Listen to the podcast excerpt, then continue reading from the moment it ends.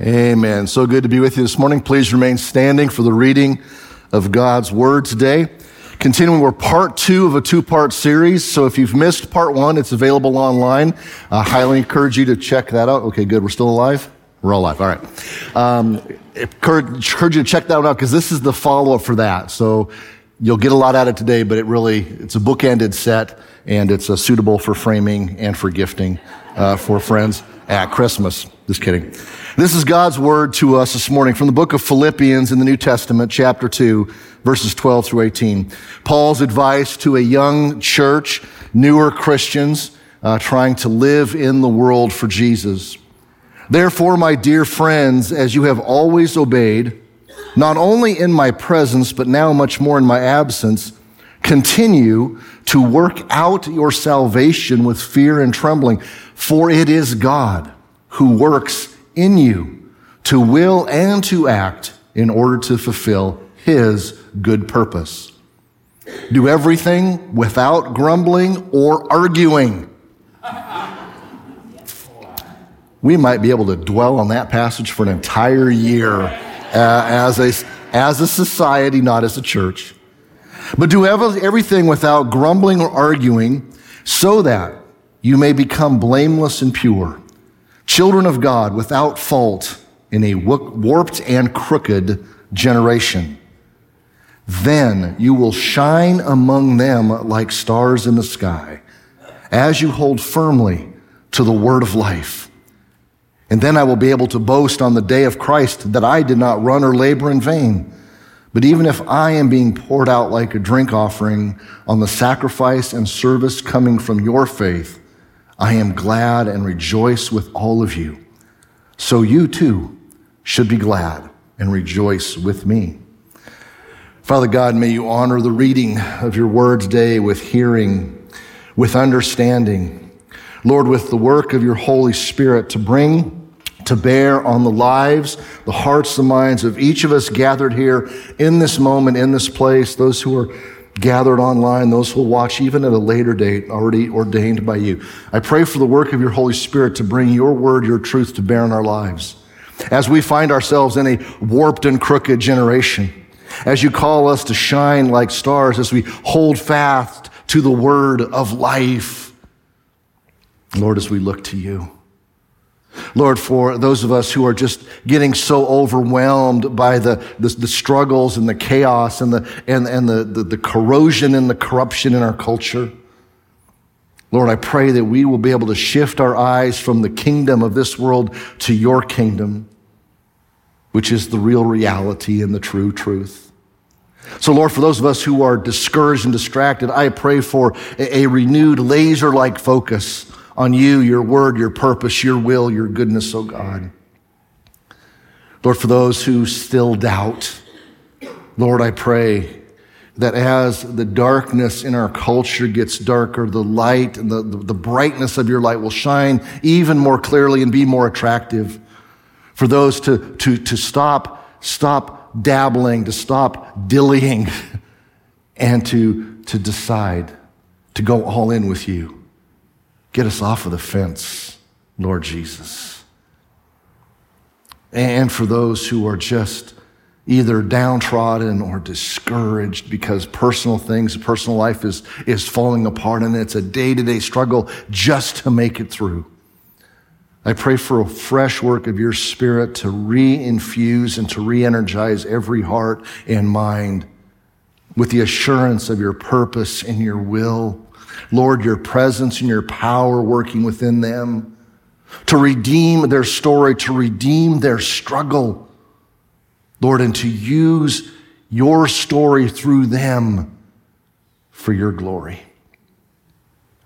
As always, Lord God, I ask in this time that my words do not get in the way of your word, but that you speak, that you work, that you bring glory to yourself as Jesus is lifted high your Son, O oh Father God, our Savior, our Lord, and it's in His name that we pray. Amen. You may be seated. Well, as I said, this is the second part of a two part series on dealing with some of the things that our culture is facing right now. And our, right now, our culture is in a culture of chaos and confusion and absolute contradiction as well. And yes, they also need to start with the letter C because I'm a preacher. We're actually officially required in preaching class to alliterate everything. It's a requirement. No, I'm just kidding. It's not. Oh, I am remiss. So before we get into that, I got to say a special hello to some people who are joining with us online today. First off, to Stephen, who's joining us from Virginia Beach, Virginia today. Stephen, we want to say hi. And uh, I'm excited to continue to hear what the Lord is doing in your life. So glad that you are with us today. I also want to say hi to Nancy and Joanne in Washington State. Uh, Joanne, we're so happy that your recovery from your recent uh, health issue is going well. And Nancy, glad you could be there for your mom, but please hurry back because Randy's driving us crazy. I am going to pay for that later. So when Randy watches this at a later date, Randy, um, yeah, I owe you lunch this week, so I will be, I will be getting a text before the sermon is over. Before that one, I am pretty certain. And then lastly, I wanted to say um, congratulations to our new associate pastor, Jonathan Gray, and his wife, Lisa. Uh, this is.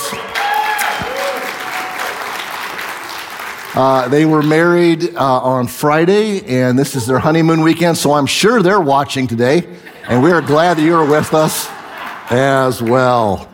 All right, I got all that taken, taken, taken care of. But as we look back at our culture, we know things just don't seem right. And especially those of us who are more grounded in the faith and or grounded in the word of God. We look around, we're like, how can things continue to just to spiral in such an ungodly manner? So yes, there is, there is consternation. There is discouragement. There is frustration. There is anger. All of those things can be very legitimate emotions. But we've got to remember just a number of very key important truths. And those are the ones I captured last week. God has ordained for us to be alive in this place at this time for his purpose. So God is not surprised by all the cultural upheaval that we are going through. Instead, he has called us into that cultural upheaval for a purpose to shine like stars. God is in control. God has got this. God has got us. And here we are here for a purpose. But as we do look at our culture, those of us who are now of a certain age in our 40s, 50s, 60s, or even older, we have seen incredible, radical change in our culture. Here in America, or in the West in general, culture has changed radically. And we see this in signs all around us, such things as just reduced civility, in conversation and in language. In the early days of television, you could not cuss. you couldn't show a married couple in bed together. We've devolved quite a bit in that regard. How about the changes in public discourse? There's a coarseness and a crassness now, absolutely unimaginable to those who were, or just, you know, a few years ago. Pervasive sexualization of everything and everyone. Family disintegration, which continues to be the number one determining factor for every societal ill of every ethnicity and every socioeconomic class. Family disintegration is the number one negative contributing factor. Rejection of personal responsibility. Accepting fault now seems to be the completely inadmissible sin. Corruption of the rule of law, and so many other things now that we are seeing that were unimaginable just a few short years ago. But these are merely symptoms of a, of a fundamental underlying shift in the predominant worldview of the population. And we looked at worldview. I kind of explained that a little bit more last week. A worldview is just simply how you see the world. Every individual person has a worldview. They have a lens through which they interpret new information and new experiences. It's like, like a sieve that they put things through, that we put things through, new experiences. When we hear a, a story, we automatically deem it as worth listening to or we deem it skeptically. When there's a, something that happens, we interpret it and we interpret the contributing factors. There's all these, these presuppositions we have, and that's what a worldview is. It's the basic presuppositions. Now, those presuppositions may be true, partially true, they may be completely false, but these are the ones we hold. Sometimes we hold them consciously, we hold them unconsciously. We're consistent or we're inconsistent. But it's how we evaluate new information and experiences. It's the foundation of how we think and act. Because when somebody does something that we deem wrong or that society does wrong, what's one of the first things we say? What were they thinking? what they were thinking was the direct result of their worldview. They thought what they thought. They thought why they thought it because of their worldview. All of us do that. And the worldview of the culture, the population in general, has shifted immensely just in the last couple of generations. Now, retracing a little bit of history for the West, the Protestant Reformation in Europe back in the 16th century sparked widespread investigation, exploration, and engagement with the Bible. Between the Protestant Reformation, the Gutenberg printing press, the, the, the, the, publication, the availability of the Bible for the masses, not just the, the sole restriction of the, the primary church at the time. The Bible, the world of the Bible was opened up to people, and as, as scholars especially began to explore, eyes were opened, worldviews were expanded. And the Protestant Reformation led into the Enlightenment, the exploration of the world and the, the, creation of the sciences and so many other things. But that was based upon an exploration of the scriptures.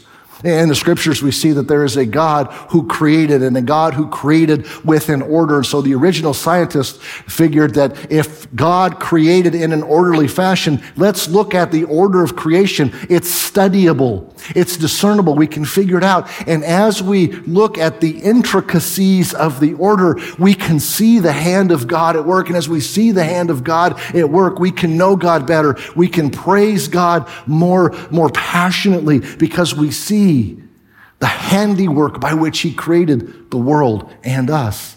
That was the original intention and motivation of science. The order of the world designed by God in order to give praise to God. Philosophy, the pursuit of truth, and so many other things.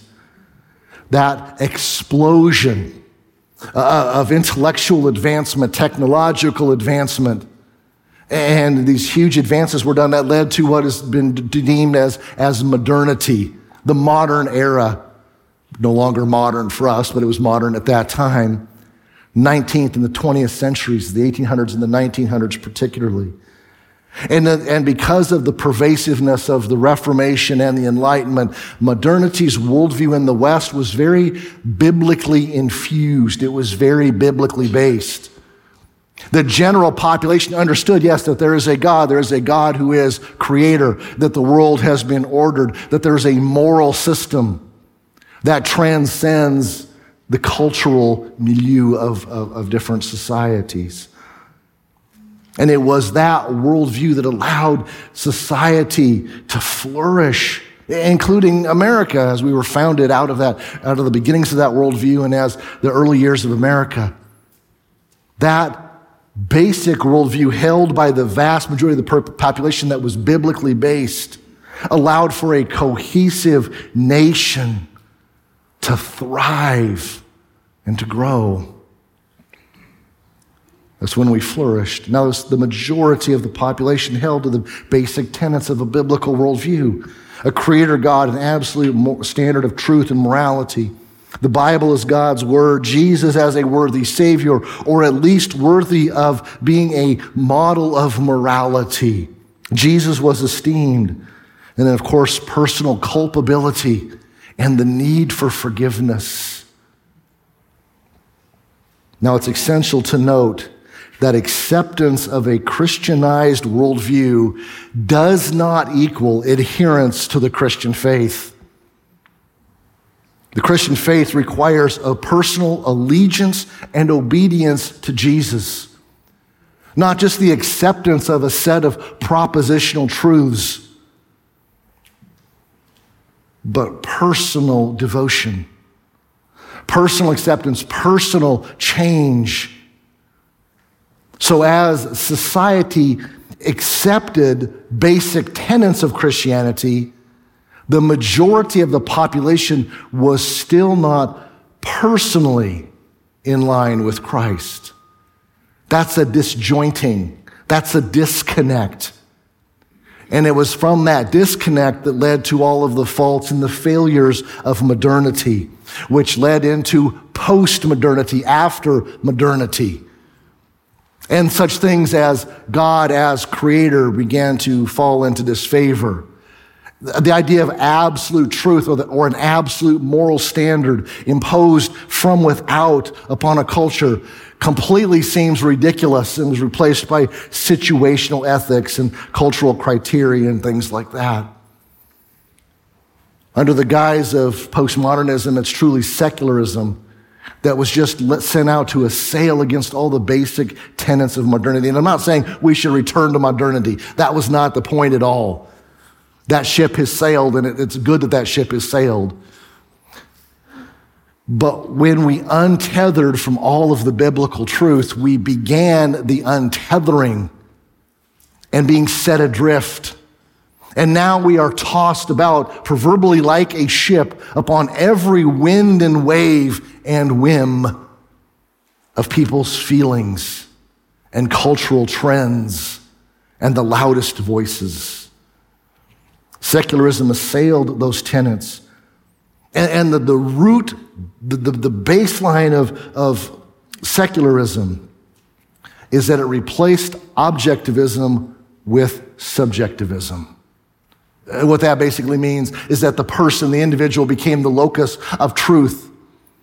Rather than truth being objective, set, defined, it now becomes what we think, what we feel, what we decide, what we determine. Truth is no longer something to be discovered, but it is something to be determined. And that is now pervasive in our culture. Because, see, now in the language of the day is you have your truth, I have my truth. That is completely illogical. It is irrational. Truth is truth. Truth cannot be divided, cannot be separated, cannot be contradictory. My truth is that there is one God and one Savior, the Lord Jesus Christ, and that through faith in Him we are forgiven and we are, we are, we are made alive and we are promised eternity. That's my truth or my, uh, my adherence to what I conceive as the truth. But somebody else's truth is, oh, there's not one God, there's many God, there's, there's dozens of God, hundreds of gods, millions of gods, whatever it may be. And God is whatever, whoever, whichever you want to make it. Just live and be nice See, those truths are, those truths are contradictory. And the basic rule of logic is that truth cannot be contradictory. If it's contradictory, it's not truth. But we've come to the time in society now where it's you have your truth, I have my truth. Truth is what you make it. because we think that, that our view, our perspective, gives us a unique sight and a legitimacy for determining what truth is. This is why our culture is failing, and is why our culture is in crisis. Because we have autonomized the individual so much to, to set truth and to determine truth, and our truths are going to be contradictory and competing. It's an untenable, it's an untenable ramp that we're on. We can't go too much farther down the road because now we said everything is determined by the individual. But, as I like to say, the more things change, the more they stay the same. Because this appeal to individual autonomy, perhaps it sounds familiar to you. Because it actually goes all the way back to the Garden of Eden, to the beginning. Eve and Adam being tempted by the serpent, Satan, we find in the book of Revelation. The serpent sets out to question God and to, to entice Eve and Adam, and they're both complicit because Adam was right there. Was, she was naked, so he was staring at her. That's how that all works out.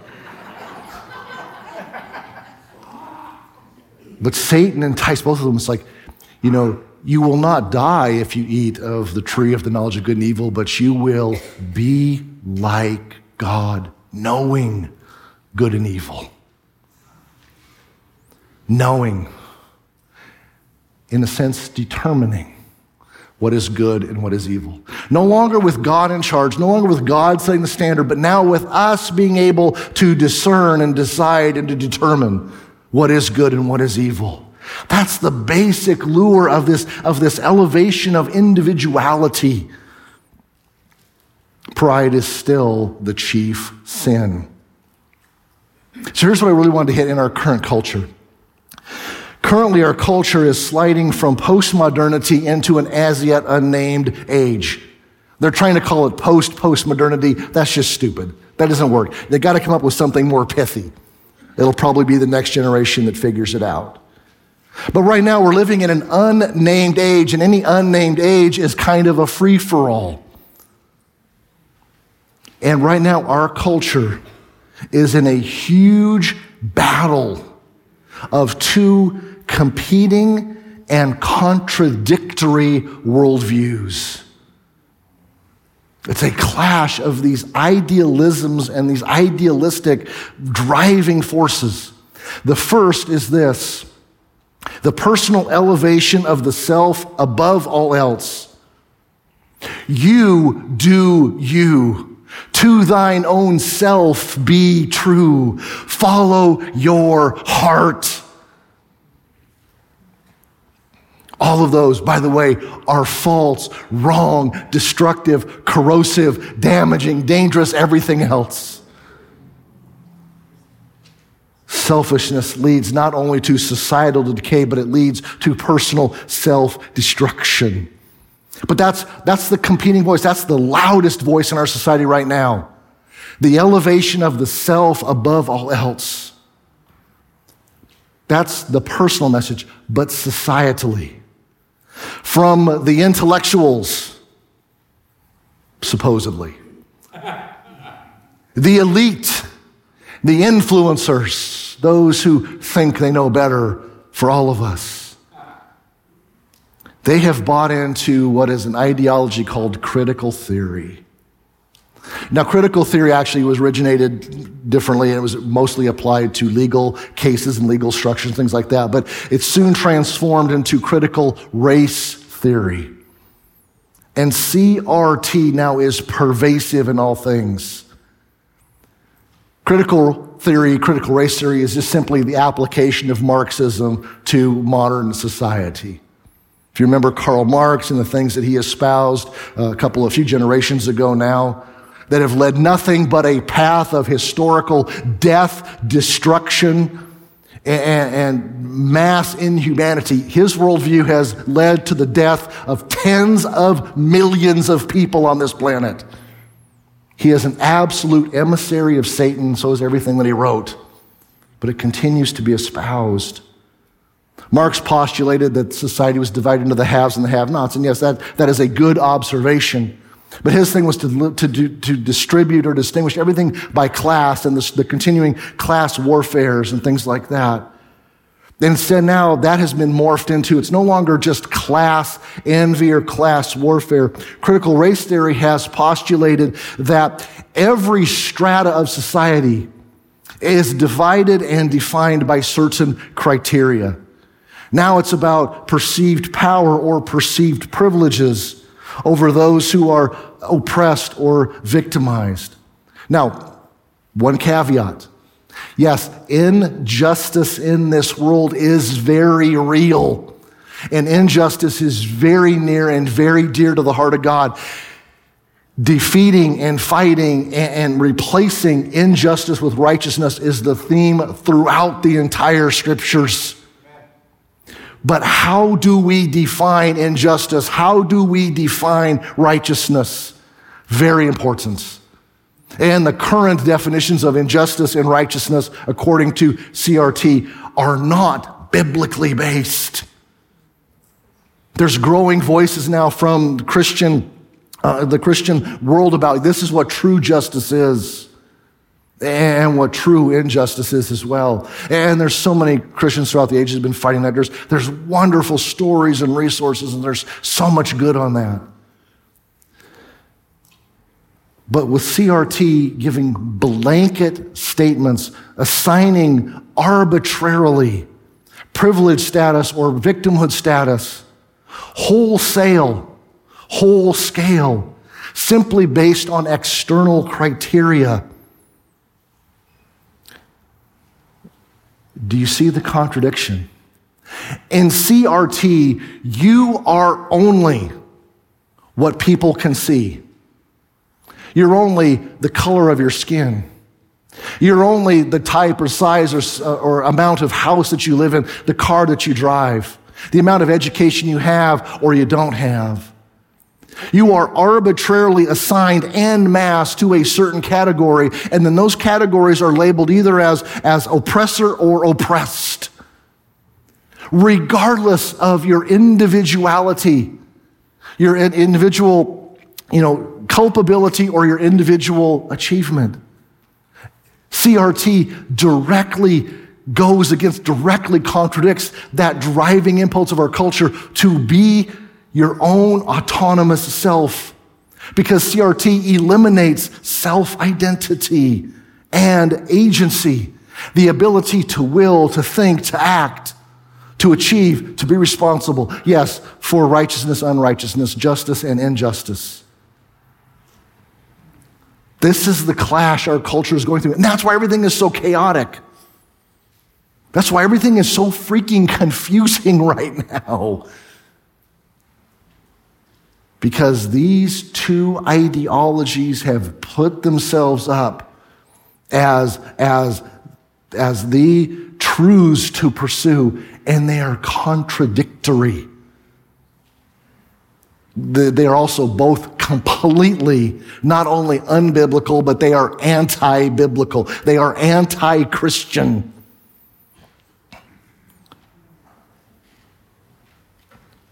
There's a fantastic book out, I really highly encourage it for everyone who is interested in such things. Author Natasha Crain has written Faithfully Different. And she explores a bunch of these issues and she, she puts together a fantastic refutation of so many of these ideologies and, and a really a good, a nice path forward. But she does such a great job. She has defined the four guiding truths or the guiding lights for this current generation, this current cultural milieu we find ourselves in. She summarizes them like this Feelings are the ultimate guide. After all, if it feels good, do it. So, feelings are the ultimate guide. Happiness is the ultimate goal. Judging is the ultimate sin, and God is the ultimate guess. As I've mentioned last week, and as Jonathan mentioned two weeks ago, here on the Central Coast, we live in what has been researched to be the ninth highest percentage of the American population that is deemed as post Christian. So from Santa Barbara to Salinas. The, the, the, the, culture we find ourselves in, this, this swath of the central coast of California, is the highest percentage of post Christian population in the United States. We're higher than Seattle, Tacoma, we're higher than the Portland area, just, just barely. The other eight are all East Coast. So we're the highest percentage on the West Coast of people who are post Christian. That means the highest percentage, 54% of our population, are those who have not been a Christian in the past or, or been involved in a church in the past. The children who have, have not been raised knowing uh, biblical truth or Bible stories or any kind of orientation to the Christian faith whatsoever, except in terms of the broad stereotypes where, where, you know, celebrities and influencers rail against certain things that Christians have done wrong. So we live in an amazingly untapped area of people who may be very open to true biblical truth. But this is what's guiding them right now. This is what's motivating. This is what's empowering. This is what's driving him. Not a concept of God who has called them and, and given them a significant eternal purpose. Not a God who is actively directing their lives or has a distinct, specific will for their lives in terms of righteousness or unrighteousness. These are the things feelings, happiness, judgment free zones, which I admit I do really appreciate at Planet Fitness. Although it's a slogan but I'm telling you, you're getting judged. And when I'm there, I'm judging people too.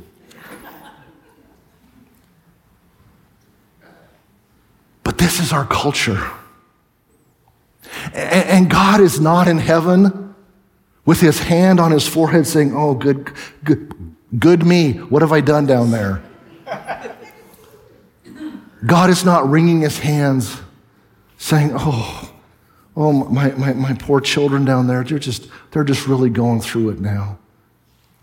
Um, the majority of human history has been far worse than today. It's frustrating, it's irritating, it's anger, all that kind of stuff. I understand, but, but God is not. God is not discouraged. God is not surprised. Not, God is not caught off guard. God is not powerless in the midst of all of this. God called us for such a time as this. God has called us and God has resourced us with His Word, with His Spirit, with the truth. And Jesus says, the truth will set you free. You see, all of this, the individuality, the, the, the critical race theory impositions on society, they are bondage. They are chains upon people's hearts and minds and lives. And we are seeing the destruction of that. Lives lived purely for pleasure and individuality. It's an absolute train wreck that we're seeing in our society. Look at the addiction rates, look at the suicide rates. The mental health crisis that our culture is in is a direct result of a faulty worldview. CRT has pitted brother against brother and sister against brother because that's all it does. It only divides, it only separates, it only distinguishes. It cannot unify, it cannot overcome, it cannot give redemption, it cannot give hope, it cannot change people's hearts, minds, and lives. Only Jesus can. That's Jesus. So, how are we as Christians supposed to navigate all this? What are we supposed to do? Well, let's sit around and complain and write our senators and fret and worry and grumble. Oh, darn it.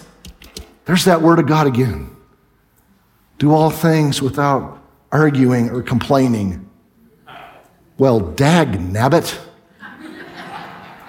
What am I supposed to do now? Oh, that's right. I'm a Christian. I'm a follower of Jesus. I, I got to get to being and doing what Jesus said to be and to do. Because I need to shine like a star in this warped and crooked generation. I need to hold fast to the word of life personally. I need to hold out the word of life for this society. God has given us everything we need in God's word, which has proved true and trustworthy. You can find all sorts of arguments on the internet. You can find all sorts of personalities who will say that they have, they have determined and they have proven that the Bible cannot be God's word and it is not God's word. And every single argument, there's nothing new under the sun. Every single argument they've brought to bear has been answered and countered and refuted time and time again. But the resources are there. You just got to check them. I remember I was talking with an 18 year old girl. This is years ago now. And, or she was actually 14. She was dating an 18 year old. Her, her, her dad was very concerned because the boyfriend was very, he was 18. He was very worldly because he read Nietzsche. And he just thought that he was the smartest thing walking the planet. And I mean, his ideas were enticing this, this young girl into all sorts of stupidity. So the dad says, Here, you meet with her, you, you fix her. Well, thanks, Dad. And I remember meeting with her, and she's like, Oh, my boyfriend, he is so smart. Man, he's read all the stuff from Nietzsche and these other philosophers. And man, there is no God. There is no truth. There is no good. There's only nihilism in this world. And I says, so he, he likes to read, huh? oh yeah, he's reading all the time. I says, well, has he ever read anything written to defend or argue for the existence of God, the proof of, of the Bible being God's word, anything that, that verifies that Jesus lived and died and rose again? She sat there and she goes, they have those?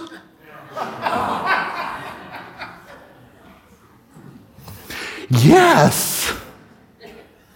I have a few hundred in my library as it is. And there's plenty more.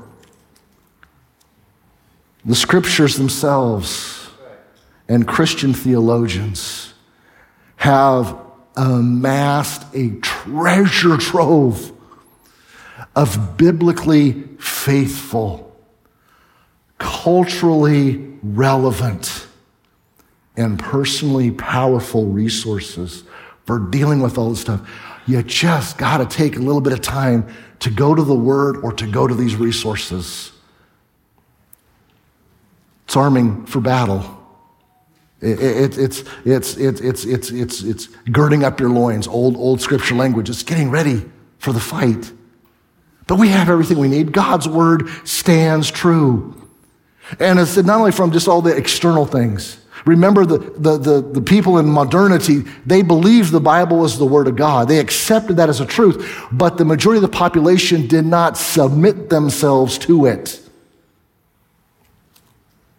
So we have the resources, but you still got to submit yourself to it. And that's where the proof is in the pudding.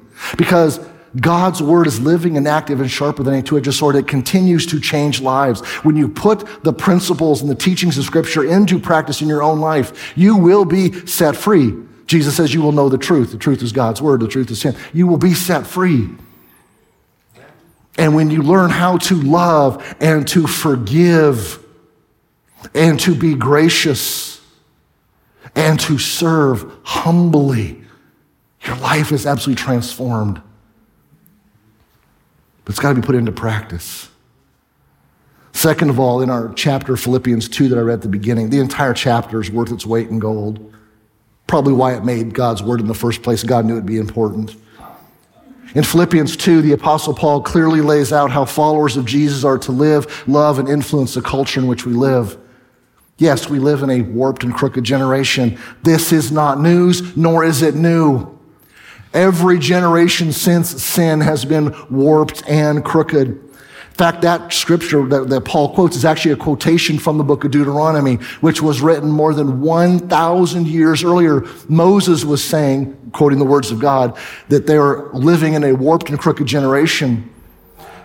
Do you understand that 1,000 years earlier is 25, more than 25 generations before Paul wrote this in the first century, every one of those 25 plus generations and, and, and the 50 plus since are warped and crooked. It's a broken record over and over again. Every generation is. But we are to shine among them like stars. Did you catch that simple word? Among. It means we've got to be present. We've got to be here. We've got to be visible. We've got to be vocal. We've got to be among those lost in the darkness of these ideologies in the world. To shine, that evokes distinction of light in darkness. It's not about being better than or morally superior. It's not about having any kind of air of arrogance. But it does mean to live distinctly to live differently. We shine like stars when we imitate Jesus intentionally and actively in our daily lives. So don't grumble, don't argue. Look to Jesus and make sure you look more like Jesus. No, you don't have to go to the tanning booth and, and get the longer hair and start wearing sandals. God forbid on that. But look like Jesus and how he conducted his life. I want everybody to close your eyes just for a moment. The scripture, the scripture I'm going to read is not on the screen. I, just want you to, to, like the first Christians did, There was no handouts, there was no Bibles that they held. They simply heard this letter from Paul. And they heard about Jesus setting the standard for them. So close your eyes and just listen. Do nothing out of selfish ambition or vain conceit, but in humility, value others above yourselves, not looking to your own interests, but each of you to the interests of others. In your relationships with one another, have the same mindset as Christ Jesus, who, being in the very nature God, did not consider equality with God something to be used to his own advantage. Rather, he made himself nothing by taking the very nature of a servant, being made in human likeness, and being found in appearance as a man, he humbled himself by becoming obedient to death, even death on a cross. Therefore, God highly exalted him to the highest place and gave him the name above every name, that at the name of Jesus, every knee should bow in heaven and on earth and under the earth, and every tongue acknowledge that Jesus Christ is Lord to the glory of the Father. Can you imagine hearing that for the very first time when you went to church and got, we got a letter from Paul today? That's a special treat. We're going to hear about Jesus. Don't grumble, don't complain, don't argue, don't whine, don't be selfish. Instead, look to Jesus who humbled himself became obedient to death. He, he emptied himself. That's what the scriptures say there. He, he, he, he put aside his, his, his wants and desires in order to serve God. That's the model. And in a world of selfishness and self absorption, that stands out. And yes, you will be ridiculed, you will be mocked, you will be taken advantage of. I guarantee it. So what? Because the very person who mocks you and makes fun of you and takes advantage of you, somewhere in that scene of heaven, they are going to be on their knees confessing Jesus Christ is Lord, just like you are. God's got to worry about it, not us. So we look to Jesus and we look like Jesus when we conquer the fickleness and the self destruction of feelings by yielding autonomy to Jesus' authority over our lives. It means being a disciple. We find life by dying to self. You see, feelings may be the, the, the ultimate guide. It is the ultimate guide to destruction. There is a way, the way and a path that seems right to a man, but it's, in the end, it is death. Jesus says, Come to me, lose your life, and you will find it. We conquer that fickleness. We conquer the feelings when we die to self and replace it with submission to Jesus. We look to Jesus and we look like Jesus when we supplant fleeting happiness for the contentment of joy. Jesus' joy, which comes from obedience and endurance within the Father's will, is bestowed to us. Happiness is based on what is happening. Joy is constant.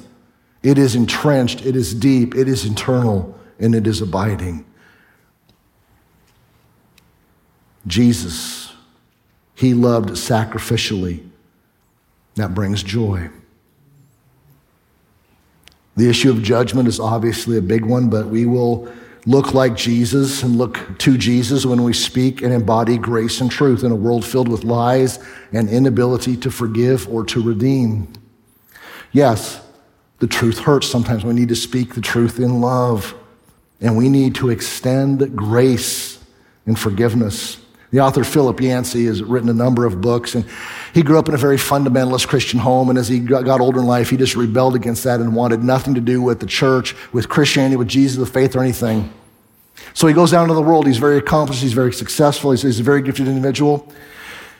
And as he's living in the midst of the world, he realizes something.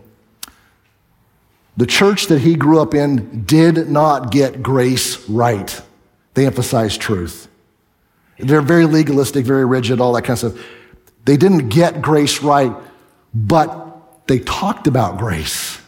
At least it was conceptualized for them.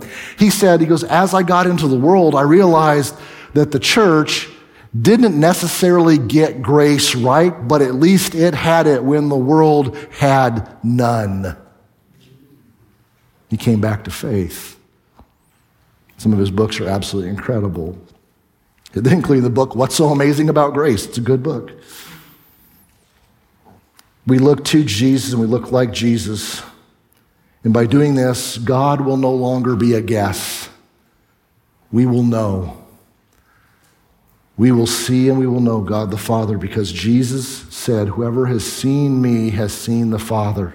The words I speak are from the Father. We know God by knowing His Son Jesus, and our faith is confident and sure. It is not a guess. It is not a wish. It is not just a myth that we embrace. Historical veracity, philosophical, logistical consistency, personal, transformative proof. That's how we bring Christ to culture.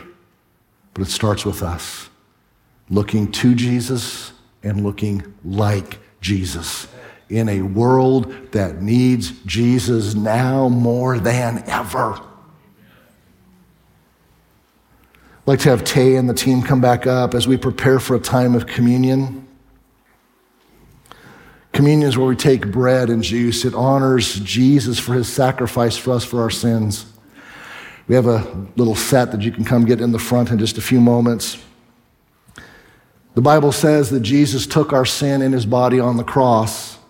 The night before his crucifixion, Jesus told his disciples, and he instituted this act of worship. He says, This is my body, which is for you. And then he took a glass of wine, they had back in the day, and he said, This is my blood, which is poured out for the forgiveness of sins. So, in this act of communion, we are honoring Jesus that we are forgiven, that our sins are cleansed and taken from us, but that through Jesus and allegiance to Him, we are made new, we are made different.